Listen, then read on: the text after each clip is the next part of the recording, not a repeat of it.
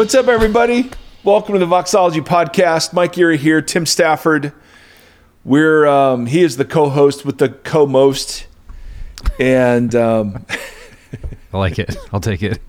and we're just thrilled to be a part of your life. Thanks for tuning in. Today it is gloriously 2022, and we just found out that we've lost Meatloaf. Yeah. Um, that was the news that broke this morning. Meatloaf, and then there was someone else right after that. Louie Oh, Anderson. Louie Anderson. That's yeah. Yep. So, moment of silence for Bat Out of Hell and Bat Out of Hell 2. Fight Club. Well, oh, what's the Fight Club reference? He's in Fight Club. Loaf? Yeah, he's the big guy in Fight Club that Oh, nice. grows uh, grows breasts from his Oh, okay. Some drug use. I can't remember. It's been a while since I've seen it. But Yeah. I don't think I've, a- I ever saw it. you never saw Fight Club? No. Oh man, that's a you should watch it. Yes. It's a great movie. Well, thank that's you. That's part of like the Brad Pitt. Uh, remember we talked about how Twelve Monkeys or whatever kind of yes. had that time period that just like you're like, all right, this guy's a genius. And Fight Club was one of those movies that kind of came through after Seven and a couple other things like that. Nice. Sweet Brad Pitt. Sweet, good old Brad. You know, Seriously. I just want to I want to give him a shout out just in case no one is thinking about him right now. no one's thinking about him and his beautiful face. Oh, my goodness. Speaking of shout outs, Wow. I've got some some folks to shout out today. My goodness. Um, thank you. Yes. Uh, and one of the things I've been writing to people has just been, you know, this kind of generosity allows us to dream differently yeah. for our future.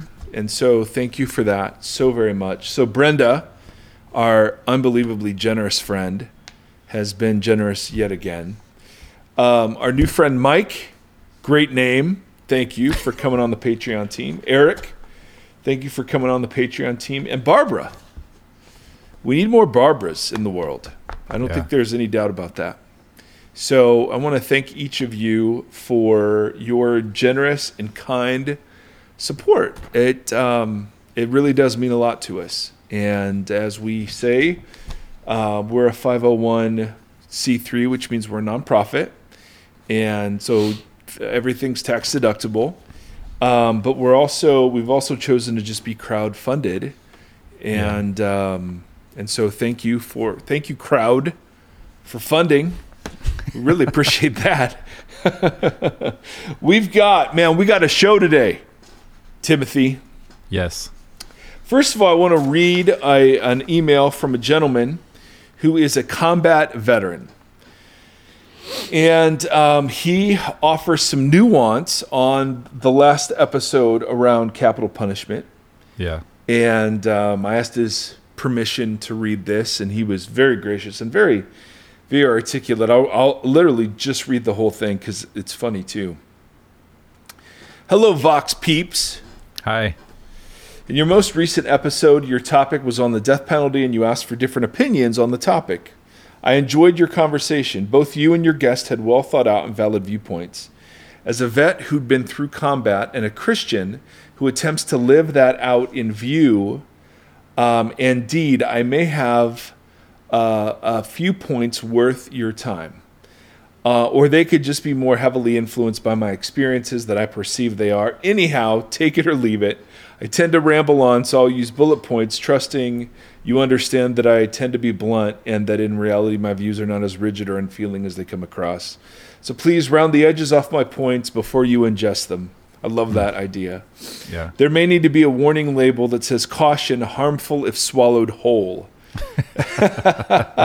Amen. Yeah. Um, if you would like me to clarify any of my points, I welcome it. Violence in Christianity is a topic that will confound me until the day I die, I think.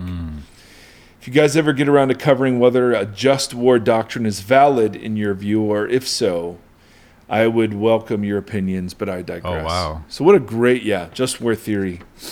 Whew. So, here begins the bullet points. And I thought these were just, I, I loved hearing from somebody who's in the middle of wrestling this from an entirely different point of view. yes. Americans, by and large, are ignorant and bipolar when it comes to vi- to violence. We think soldiers for their service service then hang our heads in shame at the things we sent them to do. Hmm. The death penalty is, uh, in one way, an extension of our views on violence. Often we act like bloodthirsty pacifists. Um, there is a very strong argument for pacifism in Scripture, but you cannot have it both ways. Fair? There seem to be two distinct issues. This is bullet point number two, discussed in the podcast. One is whether the death penalty is ever justified, and the other is whether or not we do it correctly here in the U.S. to justify continuing the practice. That's absolutely right. Absolutely right. Um, third bullet point any justified use of violence is not necessarily a sin or evil. So, keyword there is any justified use. However, uh, whenever it is required, violence, whenever it's required, you're essentially attempting to choose which not ideal solution is Right. required in a horrible situation. Yeah. We quite often choose very poorly. The misuse of a thing does not necessarily invalidate the practice, however. New bullet point. So there's nuance, is what he's he's bringing, Yeah. and and and and that would be are are there any justifications of violence? That would be the point at issue. And you know, very often we go to well, if somebody was you know someone broke into your house and was attempting to Right. kidnap your children, I wouldn't just sit by and allow that to happen, Right. right? And and Yeah. I agree. I would not sit by and allow that to happen. Yeah. Um. So yeah. So anyway, there. I love that we're just covering this from a different perspective, and I just I wanted to read some of the nuance. Uh, the death penalty, I think, if used, should be an extension of any use of violence as a Christian, not out of revenge or as direct punishment of a crime, but it should flow out of love of neighbor. If it's simply a punishment, then you are missing the mark. If it's done to protect others from harm, I can find no issue with it. Yeah. That now that is a huge point when it comes to police Yeah. or military. Is violence okay when done in protection of another? Yeah. Huge, huge questions. Is life in prison the most humane option for all people? Our prison system needs fixing badly. Yes. For some to be put in a cage indefinitely with no hope is a fate worse than death. yeah. Absolutely. So, again, love, love, love the yeah. stuff. and we didn't even get up. into um, like prisons for profit and privatized prisons. We didn't even talk about that on Nope. that episode. The death penalty carries great consequences for the victim of the crime, the one being executed, and the executioner. Yeah. Whoever make, makes that call better be damn sure they understand the weight of their actions, good, bad, or indifferent. These are few of the thoughts on the topic, and I could carry on for hours, but no one really wants that. Not even me. I think the, at the end of the day, with all things considered, I fall in line with your guest. The death penalty is something that, at least for now, is not something we should have as an option in our hmm. current criminal justice system. Hope you guys all the best. Love you guys, and we'll keep listening. Man, You know, it's interesting. We've we've talked a few times about having a conversation about death and how Americans, American Christians, we just don't. We have a really abstract relationship with death, and we don't think about it a lot. We don't talk about it a lot, and we hide all aspects of it in culture. Yeah, and, and it's the one thing that we all like for sure have in common. Like it's going to happen to every single person, but we never we have a, such a. And I wonder how that relates to this conversation too. Just Yeah. our Yeah. our relationship to death. We had talked a long time ago about having a chaplain. I feel like we emailed with Yeah, too, yeah, yeah, about yeah. having a chaplain on Couple to talk about like that process of being with people bedside as people are dying. yeah, I in don't know, a it's really interesting. Yeah. I think he was a chaplain in the military or or s- I don't remember, but yeah, Yeah. just a, ve- a veteran um, as as this guy is his understanding of death and kind of the not the complexities of this conversation. You Yeah. know, his he brings a lot more to that than I would know to bring. Yeah. So and especially especially the idea if, if it's rooted in love of neighbor, which sounds contradictory completely. Yeah. Because here's Jesus dying for his enemies rather than killing them. And so, man, that the pacifism conversation is ridiculously complex. Yeah, it's really You know? interesting. So, so I mean, I I think from the scripture it's always wrong, but To kill in rare or- times it is necessary. You know, I mean, if if there's an Asian woman, because there's all this violence against Asian people these days. If there's an Right. Asian woman that's getting pummeled by somebody randomly. How how do you not just right. you know and, and that doesn't that doesn't mean i'm i'm attempting to hurt but i'm trying to protect Yeah. you know what i mean so like there have been instances i mean we had a guy show up at um, my daughter's lacrosse game in ohio. And it was kind of weird weather and he shows up and he's shirtless and he's bleed he's got blood all over him. And um, he just walks he climbs a fence and walks in the middle of the lacrosse game. And he's he's holding his hand up it's covered in blood. And he has a weird look on his face. And um he, the trainer runs out to see if he's okay and um I just had a weird vibe so I start walking out onto the field just kind of in dad mode Yeah. uh, and he tackles her Your daughter? he tackles the trainer Oh, the trainer. and tries to harm her Wow. And so I I obviously jumped in right away and uh, um but but I was as I was thinking about it I didn't try to hurt him but I restrained him. Yeah. So I had like and he was high on I mean he was so strong.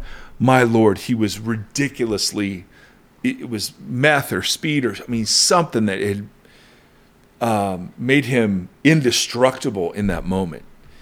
Um, but I wasn't hitting him. I wasn't, you know, I was Yeah. I was literally I had my well, I don't know why I'm even telling the story, but but I had my forearm across his face because he was I thought he was going to try to bite me, and I'm laying Jeez. on him all you know 300 pounds of me, Yeah. um, and I can barely hold him until some other dads got there.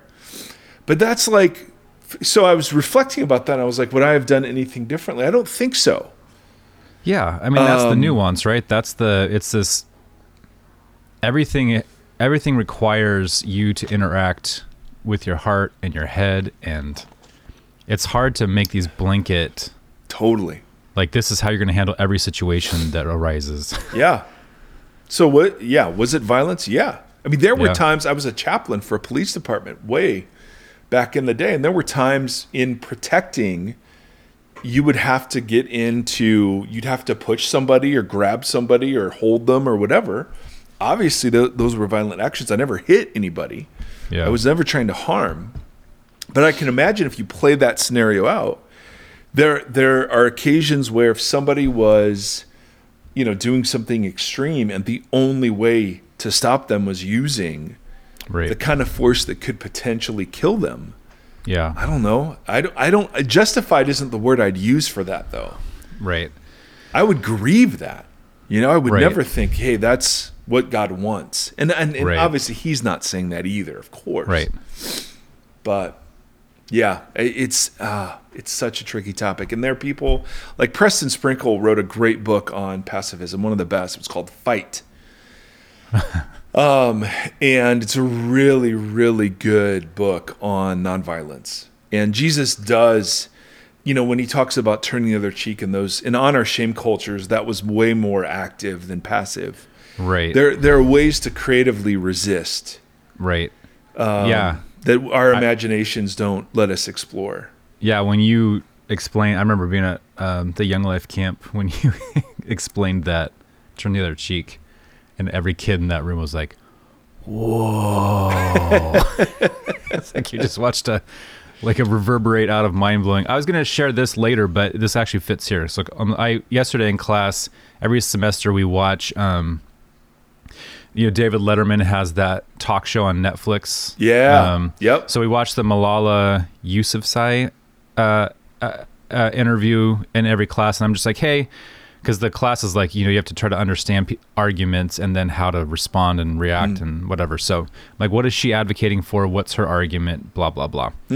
and we're watching and I, and I knew that we were going to have this conversation today and I was like oh uh, it hit me yesterday when I was watching it in the class that like she kind of modeled some of this stuff in a really interesting way that like in a in a function and this is a spoiler alert but like unity is kind of like a mindset and a practice. It's not just like an action. Mm. And she had these two things i thought were really interesting. One was hospitality which i know like you've been real big on in like the last year or so and she's pashtun.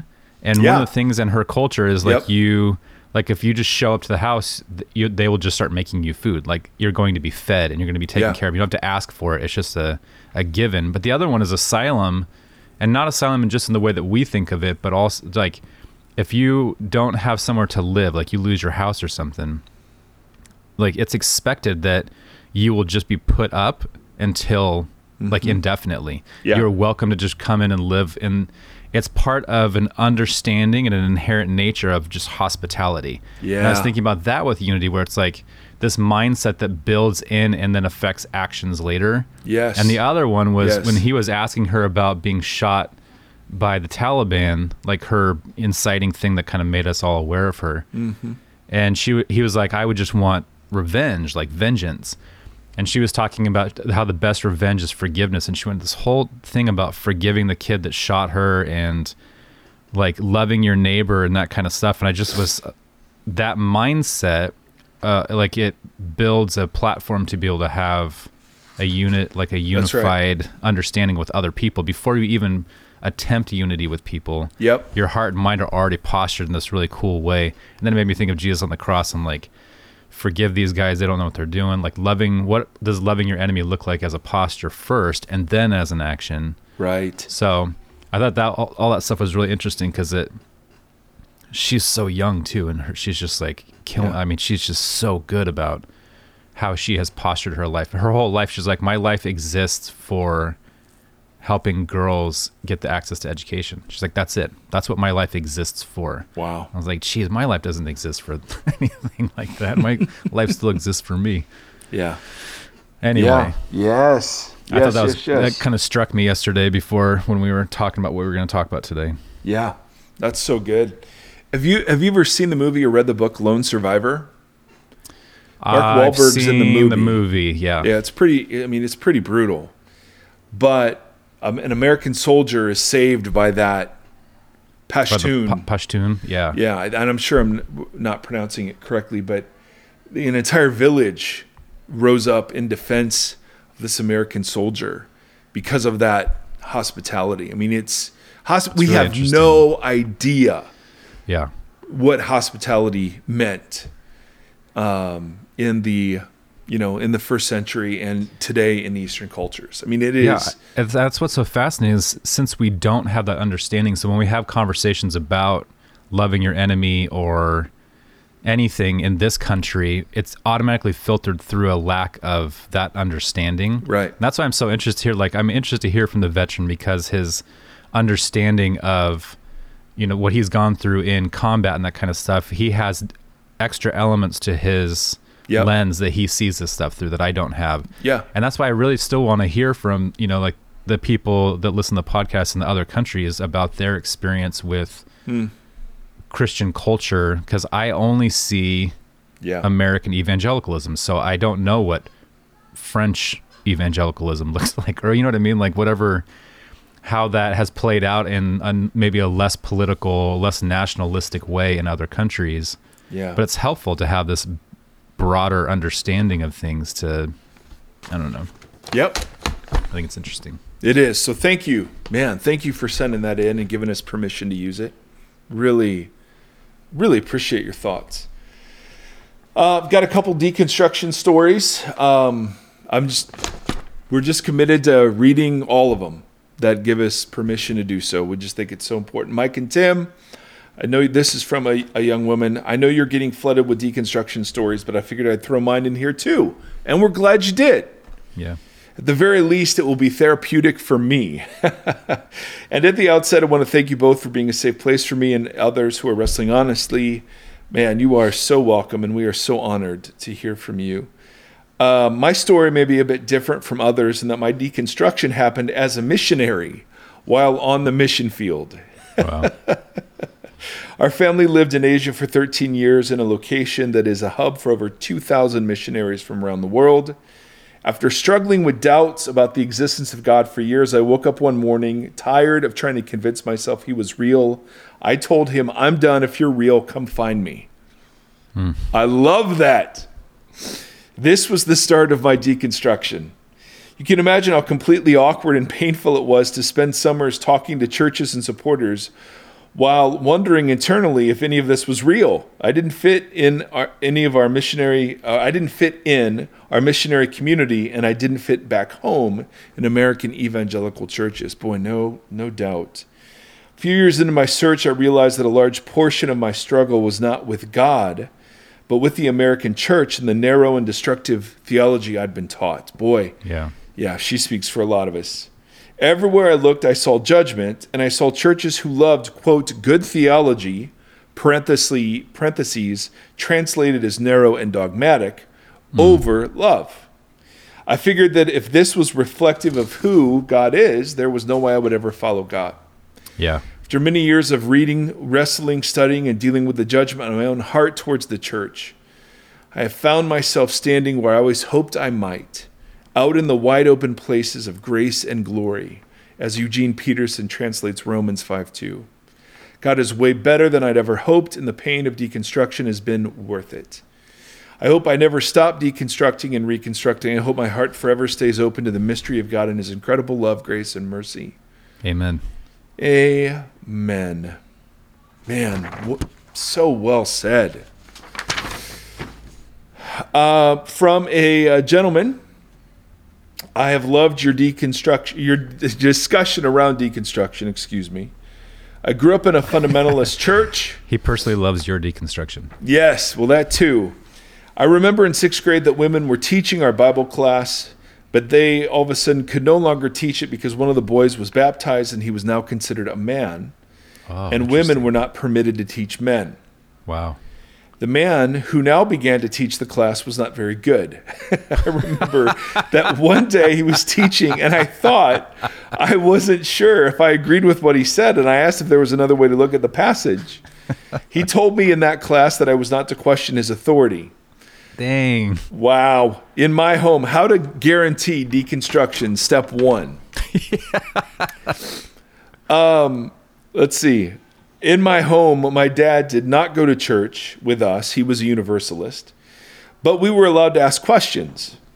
Um, at uh, church, we were not allowed to ask questions. During that time, we began a bus ministry. My Lord, this is a fundamentalist church. Yeah. Do you were you do you have any experience with bus ministries? No. where they just they literally drive around and pick up people, often kids, to take to church and then drop them off. The schools can do it. Why can't the church? Is the idea. During that time, we began a bus ministry. My mother and two other women led the ministry, wrote the curriculum, had a had the puppet stage built, dude. They In built the bus? the puppet stage. I don't know if it was in the bus, but it was like where you'd take the kids. You would do kind of puppet ministry. Um, it was uh, they signed up bus drivers and bus captains. Bus captains are people who were in charge of the bus and picking people up. I know this uh, because we had a bus ministry back in the day. Uh, it was going great. We then had one of our members question if women could lead a ministry. The decision was they should not. A deacon was part, put in charge of the ministry, a man, and it was dead in six months. I'm seeing a theme here. With all these things and a few others, my deconstruction started at 11 or 12. No kidding. None of these kind of decisions made sense to me. We all believed that we were the only ones who had the truth, the only ones going to heaven. I spent a summer working with a lady in a book room of my father's or of the father's school. She was Presbyterian, someone I'd been taught was going to hell because of her wrong beliefs. But she turned out to be kind, generous, loving, praying, and scripture reading. Um, I saw more God in her than most of the ladies I went to church with. In fact, the people in my church were some of the meanest people in town. Plus, my dad was seen as lost by most of the people I went to church with, but I loved his spirituality. Plus, he was a man who fought racism and worked to elevate women. So, with all that, I questioned everything. No kidding. Oh, I did go through a phase of wondering if God was real, but all of this led me to a faith that is open and strong. I would not trade my deconstruction for anything. Isn't that a common Yeah. theme? Yeah. So, anyway, thank you uh, for sharing that with us. Thank you for sharing these stories with us. We we don't care that there are tons. We want all of them. Yes. We want all the stories. They're fascinating and they're helpful, and um, they teach us. And you guys so- are putting flesh and blood on the other side of this microphone, Mm. which is Mm-hmm. cool for us. So cool for us. All right. Now we're going to dive into possibly a five episode series. All right. We've gotten two questions that have gotten the juices flowing here on the Voxology podcast. Um, one of them uh, was expressed yesterday by an email we received. We've not asked permission to read this, but it's generic enough that I think the question is okay Yeah. to ask. And then I'm going to read another question, and we'll put those two questions together, and then we will start talking. All right, Tim, Yeah. can you read just the question part of that particular email? Yeah. So this list, he wrote in just kind of saying, "Hey, I, re- you know, resemble." it resonated with him, kind of some of the conversations about church and performance and different things, and uh, from various different series. And the question was, you know, I would love it if you all spent some time discussing what church could look like. How do we follow Jesus now in this context? I believe a big mistake in deconstruction is people approach it individually, not acknowledging their rootedness in historical evangelicalism or that following Jesus means being part of his body. Amen. So what, what's the what's the flip of this? Oh, so good. And this is combined with a question that I had uh, read to Gumbus, and Right. um, and then is going to kind of force a trajectory um, out of us that I think is so important to talk about. Burning question. So you'll remember this if you listened to that episode a couple episodes ago. You and Gomis and so many others are advocating for church, church unity. How in the world do we unite with racists, those who disrespect women, fail to care for the marginalized and oppressed, advocate, support, and attach themselves to Trump, fail to actively love and listen to and embrace LGBTQ community? As a follower of Jesus, to unite with everything opposed to him seems to be attaching oneself to evil. Worse yet, the witness to anyone, um, the witness to anyone who doesn't follow Jesus is completely confusing and abhorrent.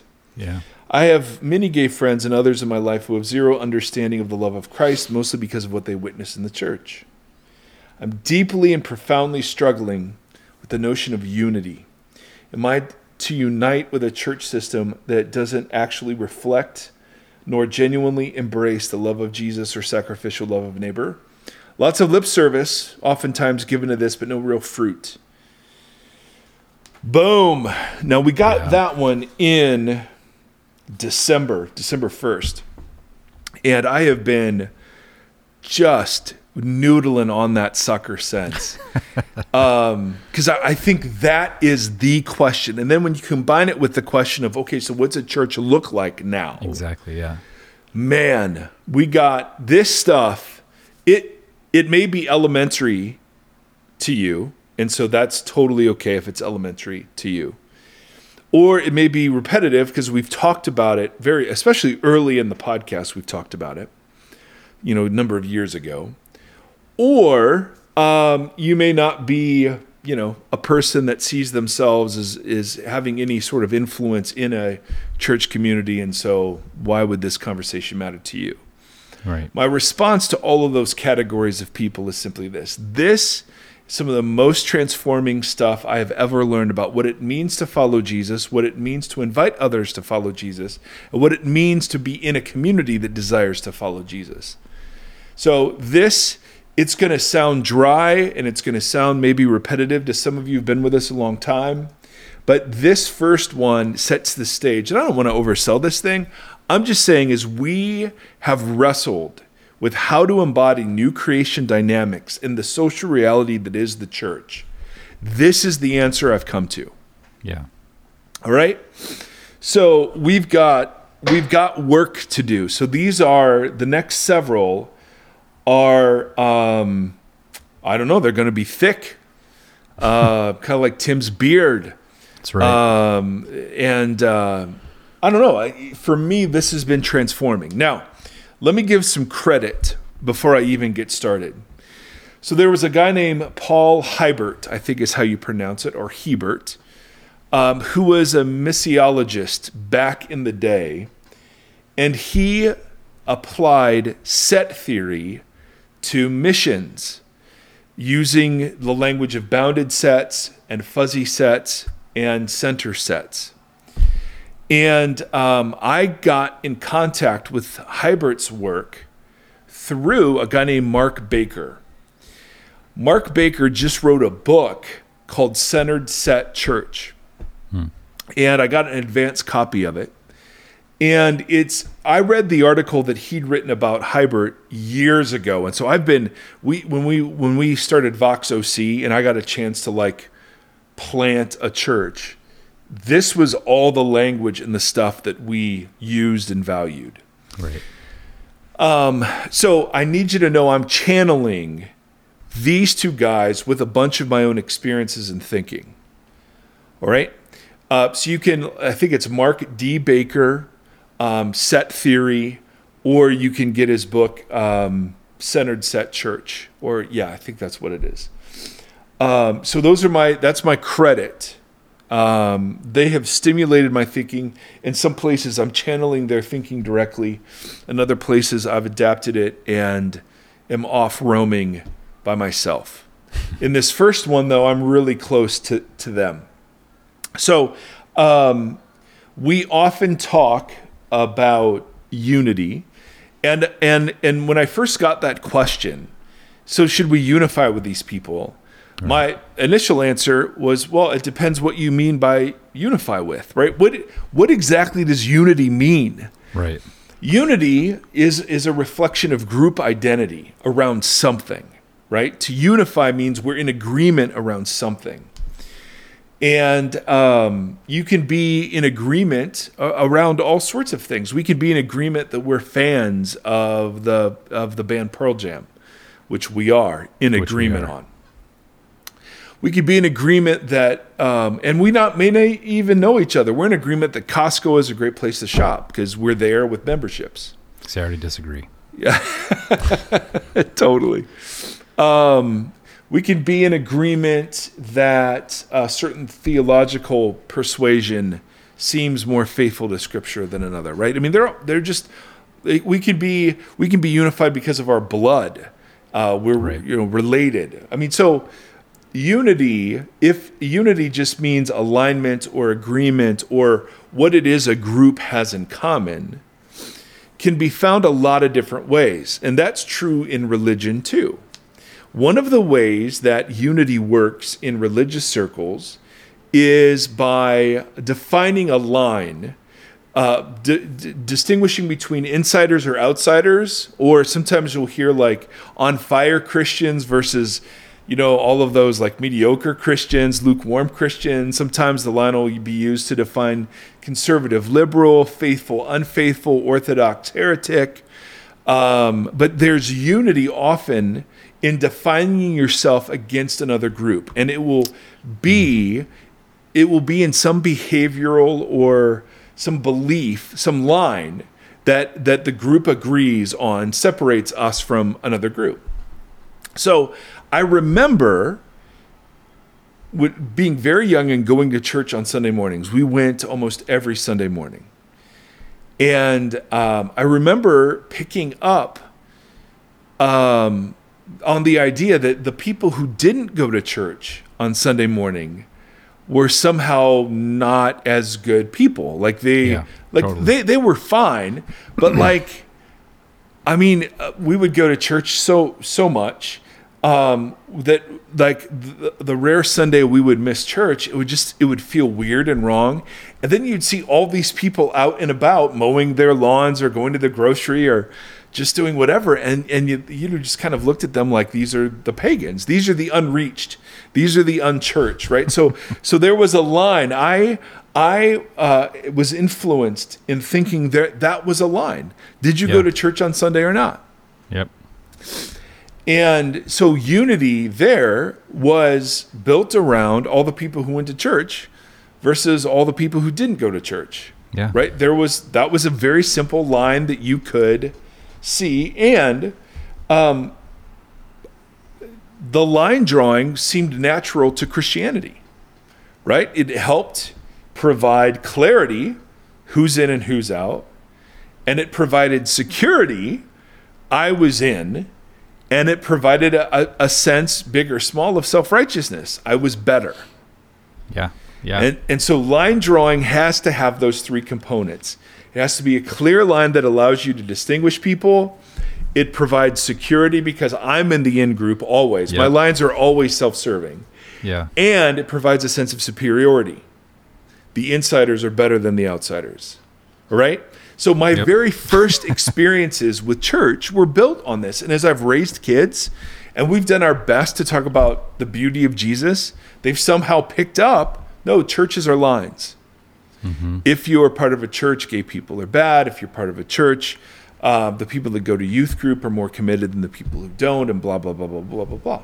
So there is a sense of line drawing that I imbibed early on in my Christian experience. Yeah. And as as you mature, um, the line drawing gets more nuanced, but it nevertheless remains line drawing. So I remember a time when I looked at line drawers as the bad Christians, right? The legalists is what we called them, the legalistic Christians. The people that drew lines were bad. Now, what have I just done, Timothy? Just reversed it. I've drawn a line. Yeah. I've drawn just a line against the lines, Yeah. right? I've done the exact same thing. I've distinguished myself from others. I'm secure because I'm on the inside, and I'm superior because I ain't no freaking line drawer. You just stepped to the other side of the line and then turned around and looked at that line. Yeah, exactly. Yeah. But in my naivete, I thought that what I was doing was not drawing lines anymore. totally. And then I realized that that the Christian community fractures into all sorts of things like lines drawn around the gifts of the spirit. Yeah. Have you spoken in the gift of tongues? I would have people pray for me and ask me that. And then if I hadn't, I was on the wrong side of the line, Right. right? The right side of the line were the spirit filled believers. Right. Um, I was not one of them. Um, I, I there was a line that came across, you know, um, years ago about radical Christian living. You know, if you're if you're in the suburbs and living comfortably, you're not a real Christian. right. Another line, or or there are even lines now around social justice, right? If you're not, I mean, I see this all the time on Twitter. If your pastor doesn't address X tomorrow, find a new church. Right. And what does all of that have in common? No matter how sophisticated we think it is, it's all line drawing, Yeah. correct? Yep. And so, um, so even in my enlightened perspectives, I was still doing the same thing. Yeah. Uh, and and that's man, that is so. That is the trick of um, of the way Christian unity works for the vast majority of us. Um, is we cannot conceive of any other way of defining who's in and who's out or who belongs to the group of us than by drawing lines. And so, um, the natural response to the line drawing crowd is to erase the lines, right? Yeah. And to just keep everything, it's like don't ask, don't tell. We're all in agreement. We unify around the fact there are no lines. And if there were, we certainly would never push them on each other. Yeah. You know what I mean? So we're unified around we're not line drawers.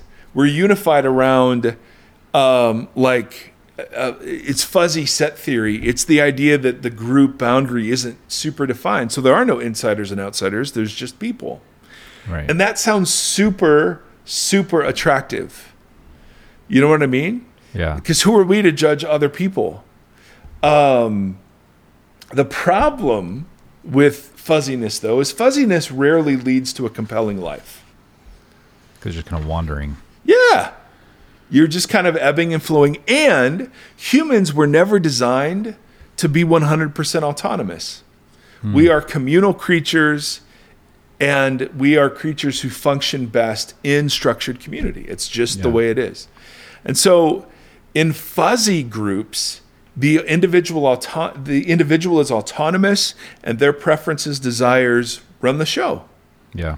And as long as my preferences align with your preferences, we're part of the same group. But the minute they don't, we're out. Yeah. It's a kind of a libertarian. Absolutely. Don't bug me. I won't bug you. What's yours? yes. Yours. What's mine? Yes. Don't tread on me. We don't do lines here. Yeah. You know what I mean? Which is the hardest. That's the hardest for me, as we've said, like just being a super introvert and, you know, and a four or five.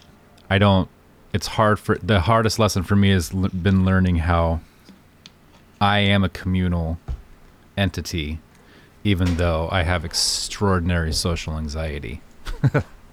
Yes. Yes, yes, yes, yes.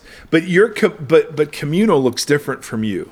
For you right. than it does. so that's a hard, that's been a hard lesson and then muscle to develop. right. is because I my inherent response to community and that kind of stuff is to say no, thank you. I'm better on my own, and then put a period at the end of the sentence and just be like, "That's that was the conclusion of the story." Not And to let broaden me it. let me ask you, are you better on your own? No, absolutely not. So, Right. But that was a hard thing to figure out. That Yes. even like depression, anxiety, things that will push you into isolation, uh, tend to feed those things. So it's you know realizing that me isolating myself was making my anxiety worse or making depression worse. You know that's a hard thing to reconcile. And then be like, well, now what? Yes. yes. Oh, that's so good. Yep, yep, yep. And that's where communal can be expressed in so many different ways. We dare Yeah. not ever like universalize it, Yeah, right? Because communal can be I have two tight friends and that's it. exactly. Yeah. communal can be nope. I'm in a Bible study and I have a discipleship relationship with somebody, and you know, blah blah blah blah blah. Um, but there is no doubt we we are very familiar with the downsides of the line drawing crowd, Right. whether it's the progressive version or the conservative version. Right? It stifles authenticity. It forces uniformity. It, I mean, all the things. It it fosters judgmentalism.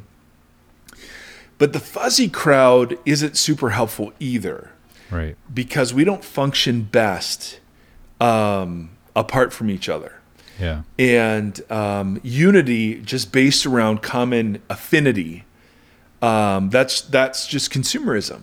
That's not at all what's envisioned when we use the word church Yeah. or when Paul uses the word unity.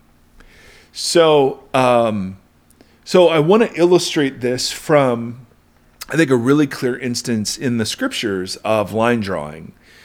And I want to contrast that with how Paul, in response, handles, he doesn't, how he handles line drawing, he doesn't go fuzzy, he does something entirely different. And that sets us up for where we're going to go. Gotcha. All right, so Paul is um, writing in Galatians, and he's relaying to the Galatians a story about a Christian community in Antioch. Antioch, as far as we know, was the first mixed ethnicity Christian community. It was the, f- the first time they were called Christians, I think, it was there. Okay. Um, and it it had a robust fellowship of Jew and Gentile, which was very which was not common at this point. Yeah. Up until this point, Christianity was very much a Jewish uh, religion. Right. And so non-Jewish people, we call them Gentiles, or they were called Gentiles anyway. And Jewish Christians were fellowshipping together and sharing a common table. What the central practice of the early church was a common meal. And it's what we would call communion, but it was literally just a meal that you ate in honor of Jesus. And it was very long and it was, you know, it was supposed to reflect all these new creation dynamics. So Paul talks about how the the Jerusalem church was headed by Peter and others. Um, they were coming down to Antioch to investigate what was going on there. You know, part of their job as apostles and leaders of the Jerusalem community was to ensure the alignment with what was happening out in the world with what Jesus, the vision that Jesus had given them, that they were just beginning now to understand.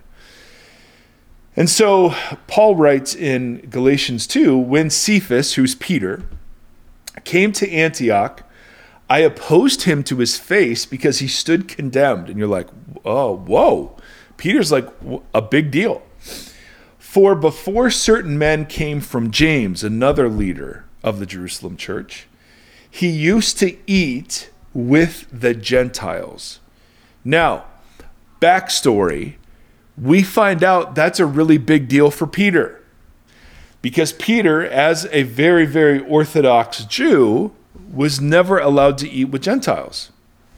And so he even we even hear about how much God has to speak to him. Because right. remember, eating back then um, was a, concrete example of acceptance and sharing of status. It, it, was far more than just catching a meal together. It was a, it was a social reality. You performed your social status when you ate a meal. Yeah.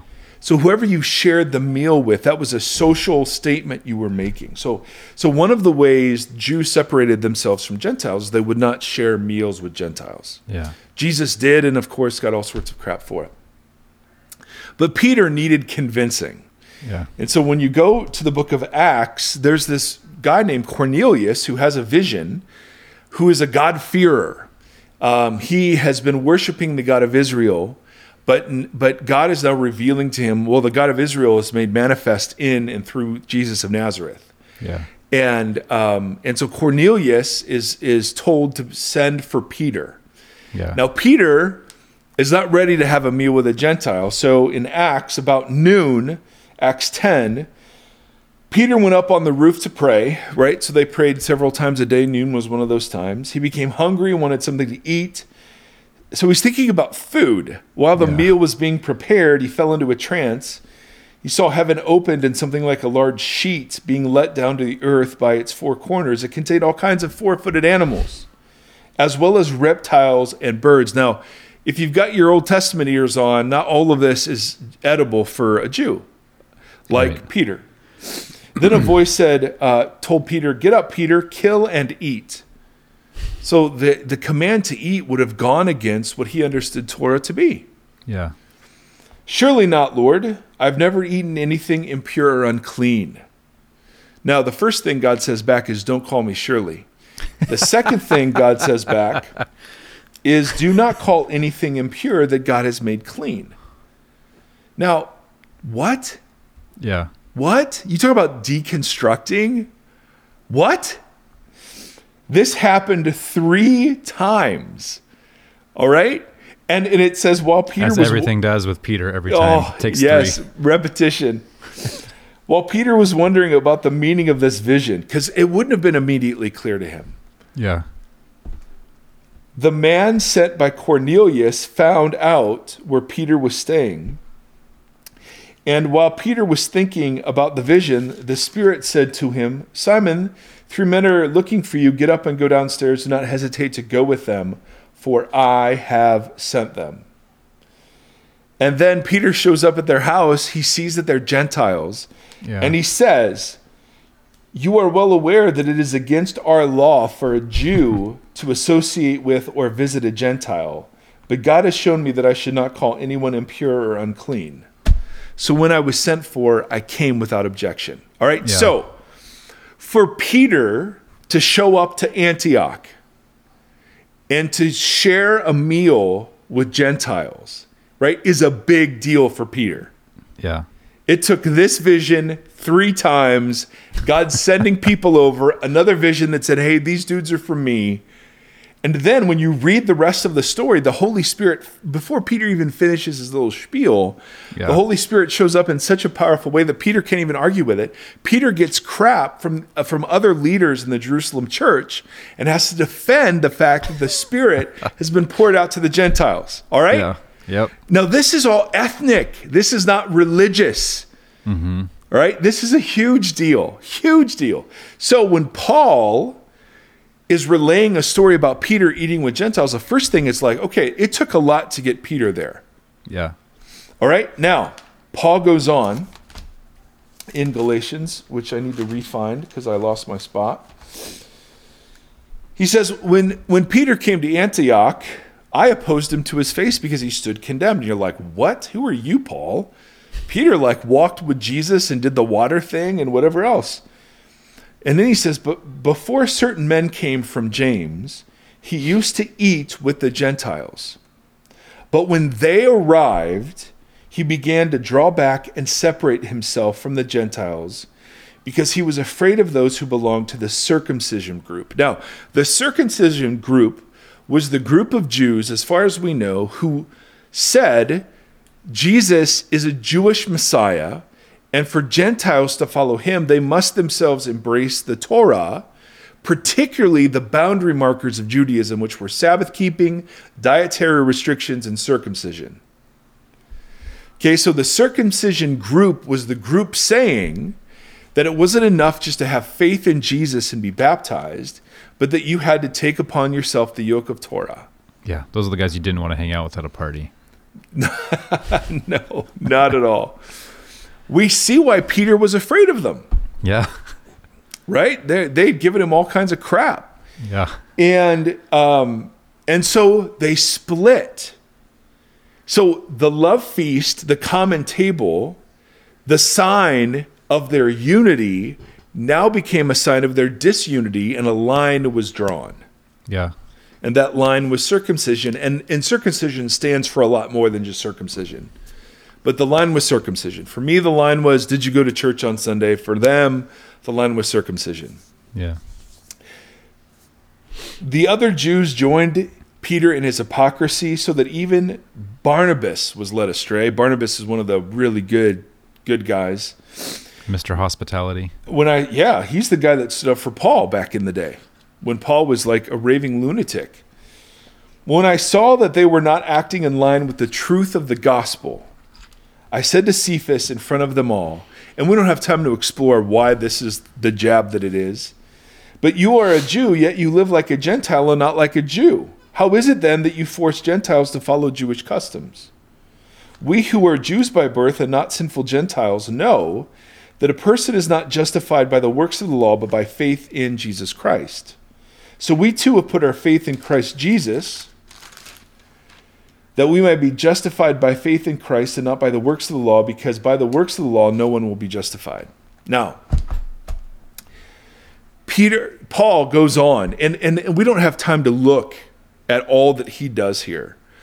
Um, Galatians is a is a tough tough book to get at what Paul's arguing, but um, he ends up saying in chapter six, at the end of all these ins and outs, um, he says, Neither circumcision nor uncircumcision means anything.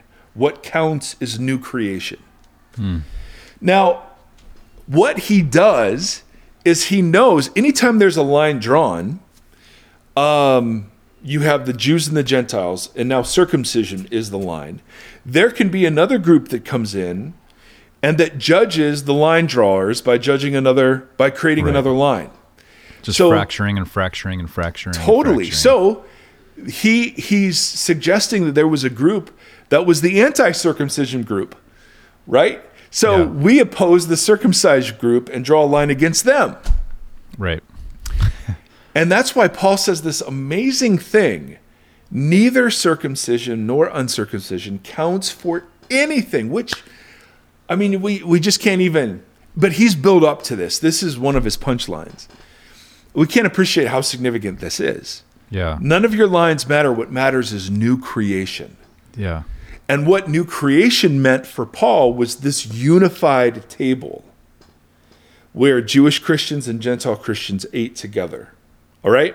So, we have one example of me drawing lines. We have an example in the New Testament of line drawing. And both of these examples are designed to ask this question Is there a different way to do this? And and ultimately we're trying to answer the unity question. Is right. there a different way to express unity than by having to have an enemy? Right. and by having to draw lines. So that's our current definition, Correct. which has been the catalyst for so many of the deconstruction emails. Absolutely. Absolutely. And I'm guilty of all of it because I I love judging the judgers, which immediately brings me into their company. Right. you know what I mean? I mean there's yeah.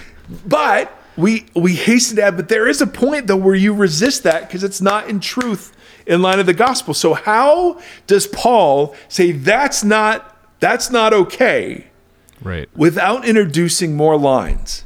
Right. right and that's the question like the young lady the young woman was asking right is i'm supposed to unify with people who think women are second class citizens Yeah. who are who are white supremacists who are full of christian nationalism like Right. what what and what i want to begin to argue is that still we're still line drawing there even in the way the question is framed because we in my imagination i have no other way to frame the question Yeah. Unity just means the group of people that we all decide are in based upon some standard. yeah. The problem as you grow from sort of that elementary view of, well, do you go to church on Sunday or not? As you grow, you realize all the Christian groups have different lines. And Yes. they and, and and the lists are different and and you're like, okay, so there has has 50 different denominations in my newspaper in my small town. Okay, that's just different. You know what I mean? Well, I don't know, 50 is probably exaggerating, but I remember doing that with, when I was a youth youth pastor, trying to talk about this with limited knowledge, and just saying like, here's the Church of Latter Day Saints. That you know the Mormons have one uh, ad, and Jehovah's Witness have one ad, and then you get to the Christian, it's a page of different like. Uh, Do you think this way, this way, this way, this way, this way, this way, this way, this way, this way? Yep. Pick your club. right. So, 10 more minutes on this, and then we'll wrap it. So, With I want to bow, introduce. a nice little red bow. Oh, we're just such big fans of red bows. Tim has made some uh, diagrams that are going to be in the show notes and that we want you to download and w- observe as we talk through this next point. All right, so download these things if you're able to do that. Um, and they're adapted from Mark Baker's book. Tim made them cooler because that's what he does. Um, and um, and so I'm going to talk through a block of content that are illustrated in these drawings. So or in these graphics. So when you get a chance, pull the graphics up, and I think it'll make sense. And for some of you, I'll you put them on Instagram, No, on the gram. on the grams. All right, so we want to talk about the difference between bounded sets, center sets, and fuzzy sets. This is what Hiebert did.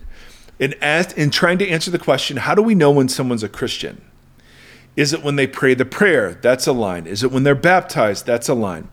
Is it when they go to church? Is it when they give? Is it when they pray? Is it when they share their faith? Is it when they're in a small group? Is it when they're baptized by the Holy Spirit? Right? I mean, all the lines exist in trying to answer that question. so, um, what Mark Baker did is take this differentiation between center set, bounded sets, and fuzzy sets and apply it to churches and how churches work and function. Yeah. So I want to define these terms, and then that'll be the end of episode one of the five. And then next week, we're going to talk about what bounded churches look like, what fuzzy churches look like, and what centered churches look like. Okay. And then we're going to go from there into what church discipline looks like. Like, how do you Ooh. define sin? and then from there, we're going to talk about the difference between clarifying the center versus clarifying the boundary. Yes. And then we're going to talk about uh, the last one. I think will be a conversation about what are the dynamics that, f- what are the new creation dynamics that foster centered church, Nice. and that gets to the answer to the two questions: Right. How do I unify around people who I vehemently disagree with and that I would say are sinful? And then, secondly, what does it look like to actually do church in a reconstructed kind of way that can Yeah. always easily turn into? Because one of the answers is anything that's centered, as we'll see, can be turned into boundaries. It's just it's so easily what we do Yep. that this is a constant. It's like, it's like what you were saying earlier about a mindset, right? Yeah. Unity is a mindset and it's a behavior. Yeah. But if you separate those things, then the behaviors just become the new lines. Yeah. That was right. part of one of the things that Malala said too is she was like, I it's about forgiveness and it's not about the she's like the kid that shot me in the face, he was my age and he thought he was doing something really good and he thought he was doing he was expunging a great evil. Yes. And she's like, I don't begrudge him for that. I forgive him. I'm at war with the ideology. Because if the ideology isn't Yes. changed, then the actions are never changed. It just yes. will perpetuate itself forever. Yep. Exactly Smart right. kid. Yep. So, um, so let's talk about what bounded sets are. All right. Bounded Yes. sets, fuzzy sets, center sets. Fuzzy Wuzzy wasn't very fuzzy, was he? You are fuzzy. Um, bounded sets have a clear, so it's got to be clear. It's static, meaning it does not change. Boundary line that allows for uniform definition of those who are within the group. Okay? So it turns unity into uniformity in at least one respect. Right? So whether that's you got to be baptized to be a part Yeah. of our thing. You you got to go to church on Sunday morning to be a part of our thing. You got to be circumcised to be part of our thing. It's applied to everybody. boundary. Yes. And remember, it provides clarity, who's in, who's out, security, I'm in, A clear boundary line. and then uh, superiority. or a brick wall if you're looking at the picture. Yes, if you're looking at the picture, it's a brick wall. All in all, we're just another brick in the wall. So, a bounded set is a, is a set of character essential characteristics that every member of the group must share in order to be a part of the group.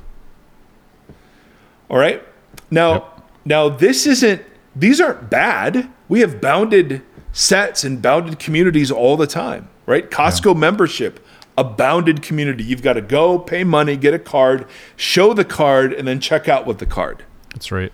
right so so and bounded doesn't mean boundary boundaries can be really good things Right. so bounded is about how you use boundaries okay boundaries themselves can be good or bad Yeah. boundedness means you're focusing on the boundary and using it to place people into yeah, to exclude to alienate to judge Yeah.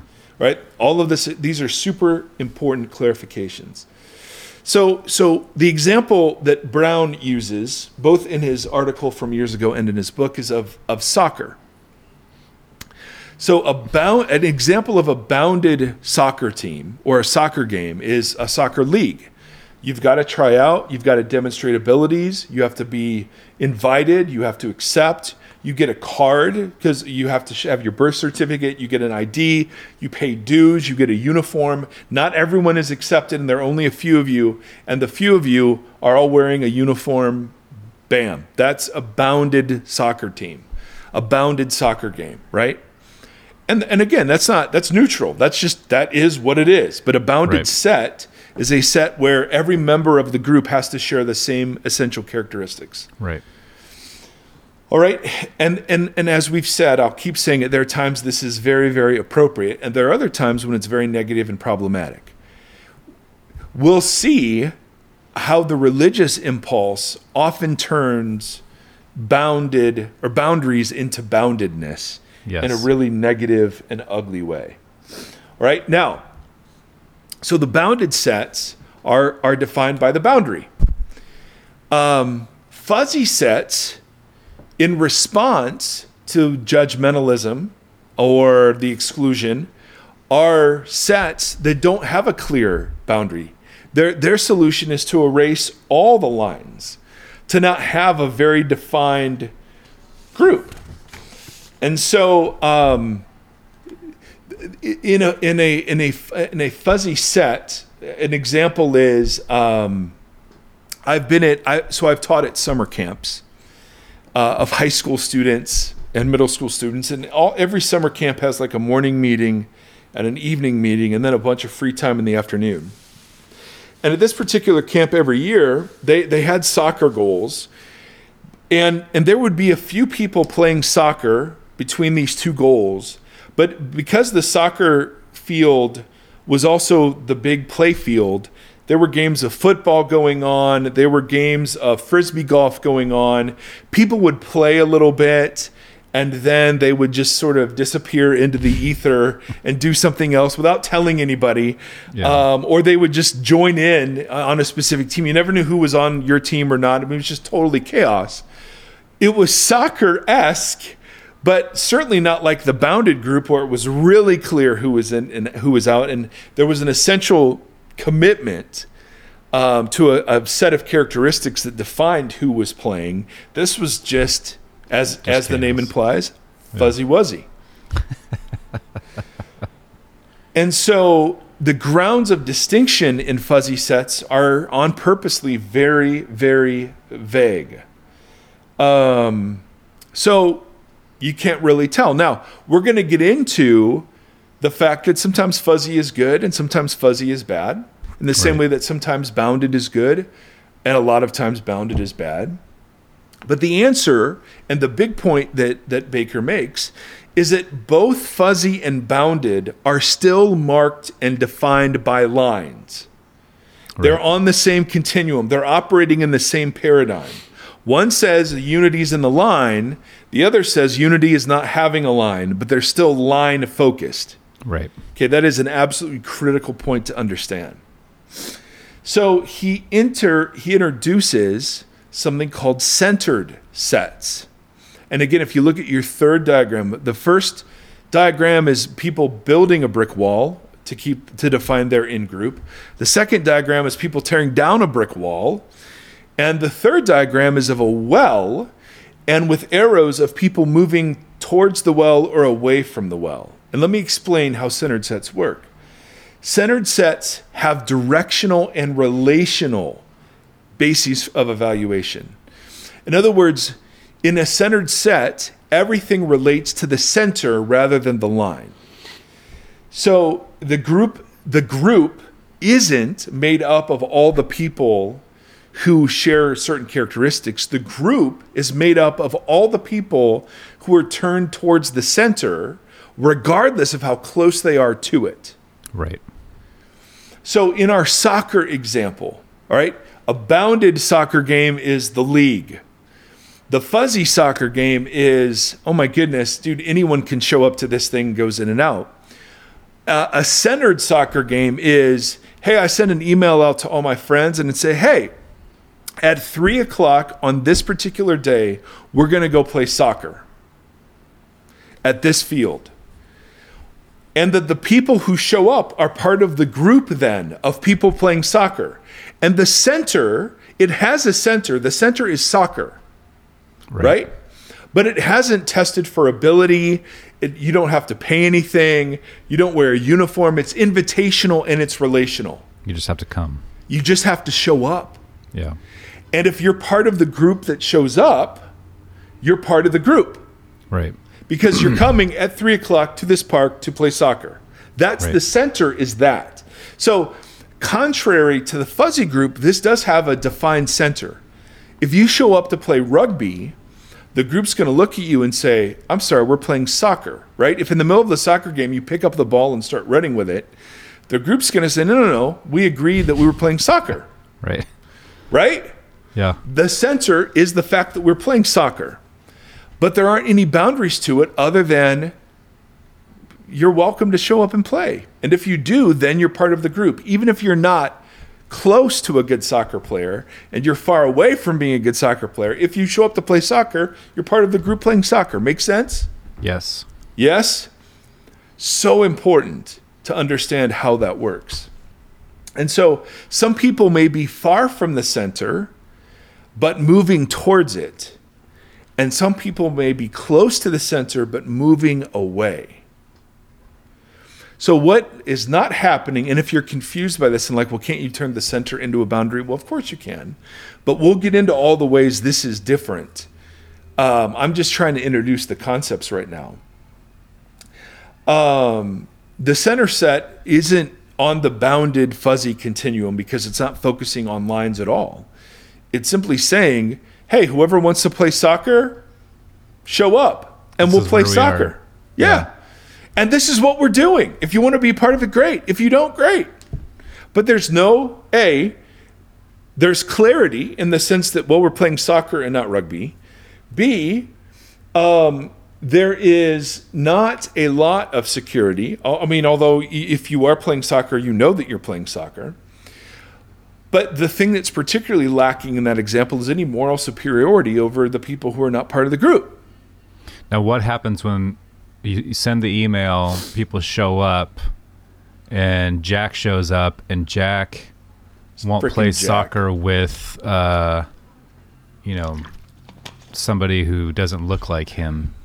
Yes. He's on the field. He responds to the invitation. He's on the field, but he, but he responds in a bounded way. yes. To how, the do the, how do the people that are there that are not being boundary focused speak to? Because I, I think that's kind of her question originally, right? Was Yep. like, how do I Yep. how do I relate That to these people that will won't? be episode three. gotcha. in Stay our tuned. five part series. But the I, I- but the idea is, I mean, the idea is the same way you would relate to a family member that says, "I don't want to be a part of this family." Right. Right?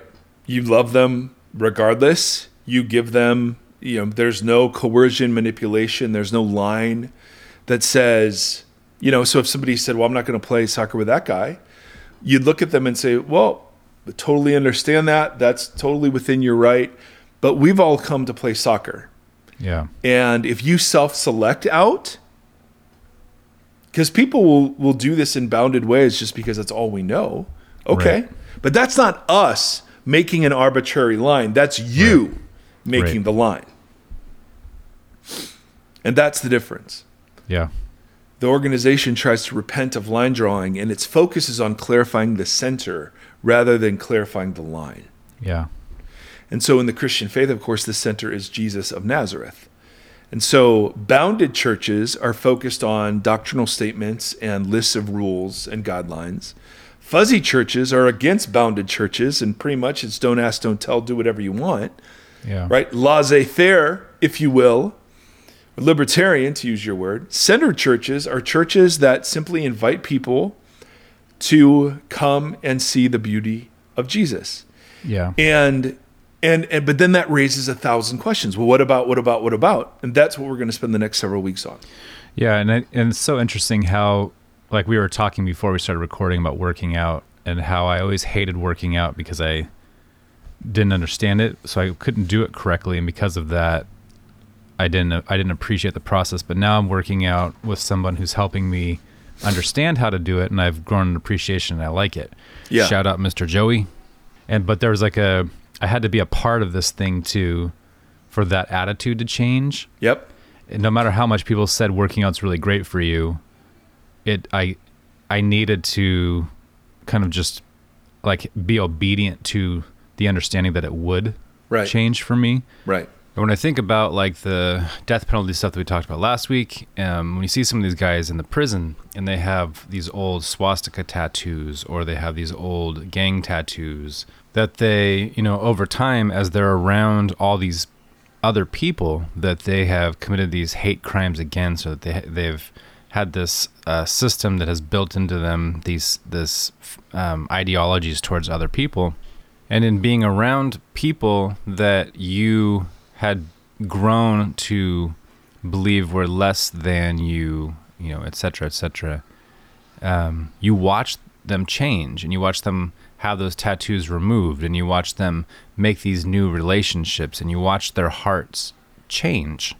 You know, people that are part of those groups that um, these individuals like expressed hate towards you know some of those people walked with these guys and they changed their hearts. They softened their hearts. They they caused a change in somebody who um, held and perpetuated a belief system that harmed them and i find that so compelling you know it's seeing love your enemy at work and the effect that it actually has. I'm just trying to think out loud about and I know you said already that we're going to tackle this more in the third episode of this series, but I just keep thinking or processing out loud how we interact with a bigot or a misogynist or um, not interact or how we coexist or I don't know. You know? So Tim, I totally, I totally agree. Um, and and and we have to reinforce the idea that that um, with the center set, your relationship to the center is what's at issue, and there isn't a uniform relationship to the center. Right. So on bounded sets or even fuzzy sets, there there is an essential characteristic that characterizes each. Same with center set, right? The the Yeah. characteristic is, but but um, it's not line focused; it's center focused. Yeah. And so the idea is that what we're doing um, is exposing people to the beauty and majesty of Jesus, regardless of what their personal doctrinal statement is, or regardless of what their individual morality is like. Yeah. Um, we're just simply holding up Christ and saying, "This is what we do." Right. And um, obviously, if you want to play rugby in the middle of a soccer game, we love you and go play rugby. God bless you. Play rugby to your heart's content. But for us, the center is Jesus. You know what I mean? Yeah, and I love I, I Peter and Paul are such a like um buddy cop movie that I'd love to see. They're, they're just such a dysfunctional sitcom. Oh my couple. goodness, so good. And I this that story, the Centurion, um, I it's one of my favorites, and I Yeah. love how, and I love how Peter, every way that he responds in that entire story is just like, I mean, it's consistent. Obviously, if anything, he's consistent in how he reacts to like, oh no, we would never do that. I'm a yeah, and, and God has to be like, listen, ding dong. yeah, But he but he always immediately is like, okay, and then turns and engages in what he's being asked to engage in. But there's always that moment of like, no, of course not. And the God's like, oh, but this is what it is. And he's like, oh, Yes. oh, okay. And then he walks in like, hey guys, I guess this is what we're doing. Whereas Paul's just like, all right, this is this is what we're gonna do, guys. like, you don't yeah, understand. yeah, yeah. Well, and, and and notice, I mean, what what Paul does there is this beautiful thing of he doesn't draw a new line. Yeah, it's genius. Eh, but he focuses on the center, which for Yeah. him was the message that Jew and Gentile are justified together now, not Yeah. on the basis of Jewish identity markers. Yeah, it's, it's so interesting. And so it's totally center focused. So, all that is to say, if you're confused, we're going to noodle on this. For me, though, this actually helped um, capture new creation dynamics and how they play out in a church. yeah, I think it's a good foundation to start to build off of. Yeah, and that's all this was meant to be. to so, possibly reconstruct off of. Ooh, ooh. So anyway, friends, I hope this made sense. Ask clarifying questions, um, or give us your thoughts. And uh, again, we're just thrilled to be doing this. But this is where we're going to camp a little bit, is on this idea, and then try to work it out into very practical postures um, of how churches might function. So. Yeah. Until next time, may the Lord bless you and keep you. May the Lord shine his face upon you, be gracious to you. May the Lord lift up his countenance to you. And in these days, may he give us peace. Now you're about to hear Tim's very dynamic and weird sounding close that involves thank you, thank you, Thank you. thank, you. Thank you. Thank you, thank you, thank you for listening to this conversation. Voxology is a 501c3 nonprofit organization that is supported by listeners just like yourself. If you'd like to partner with us, you can do so at patreon.com backslash voxology. You can also join the community and hang out and chat with us on the socials. Facebook.com backslash Voxology Podcast and on Instagram at Voxology. Thank you, thank you, thank you for walking the long road with us.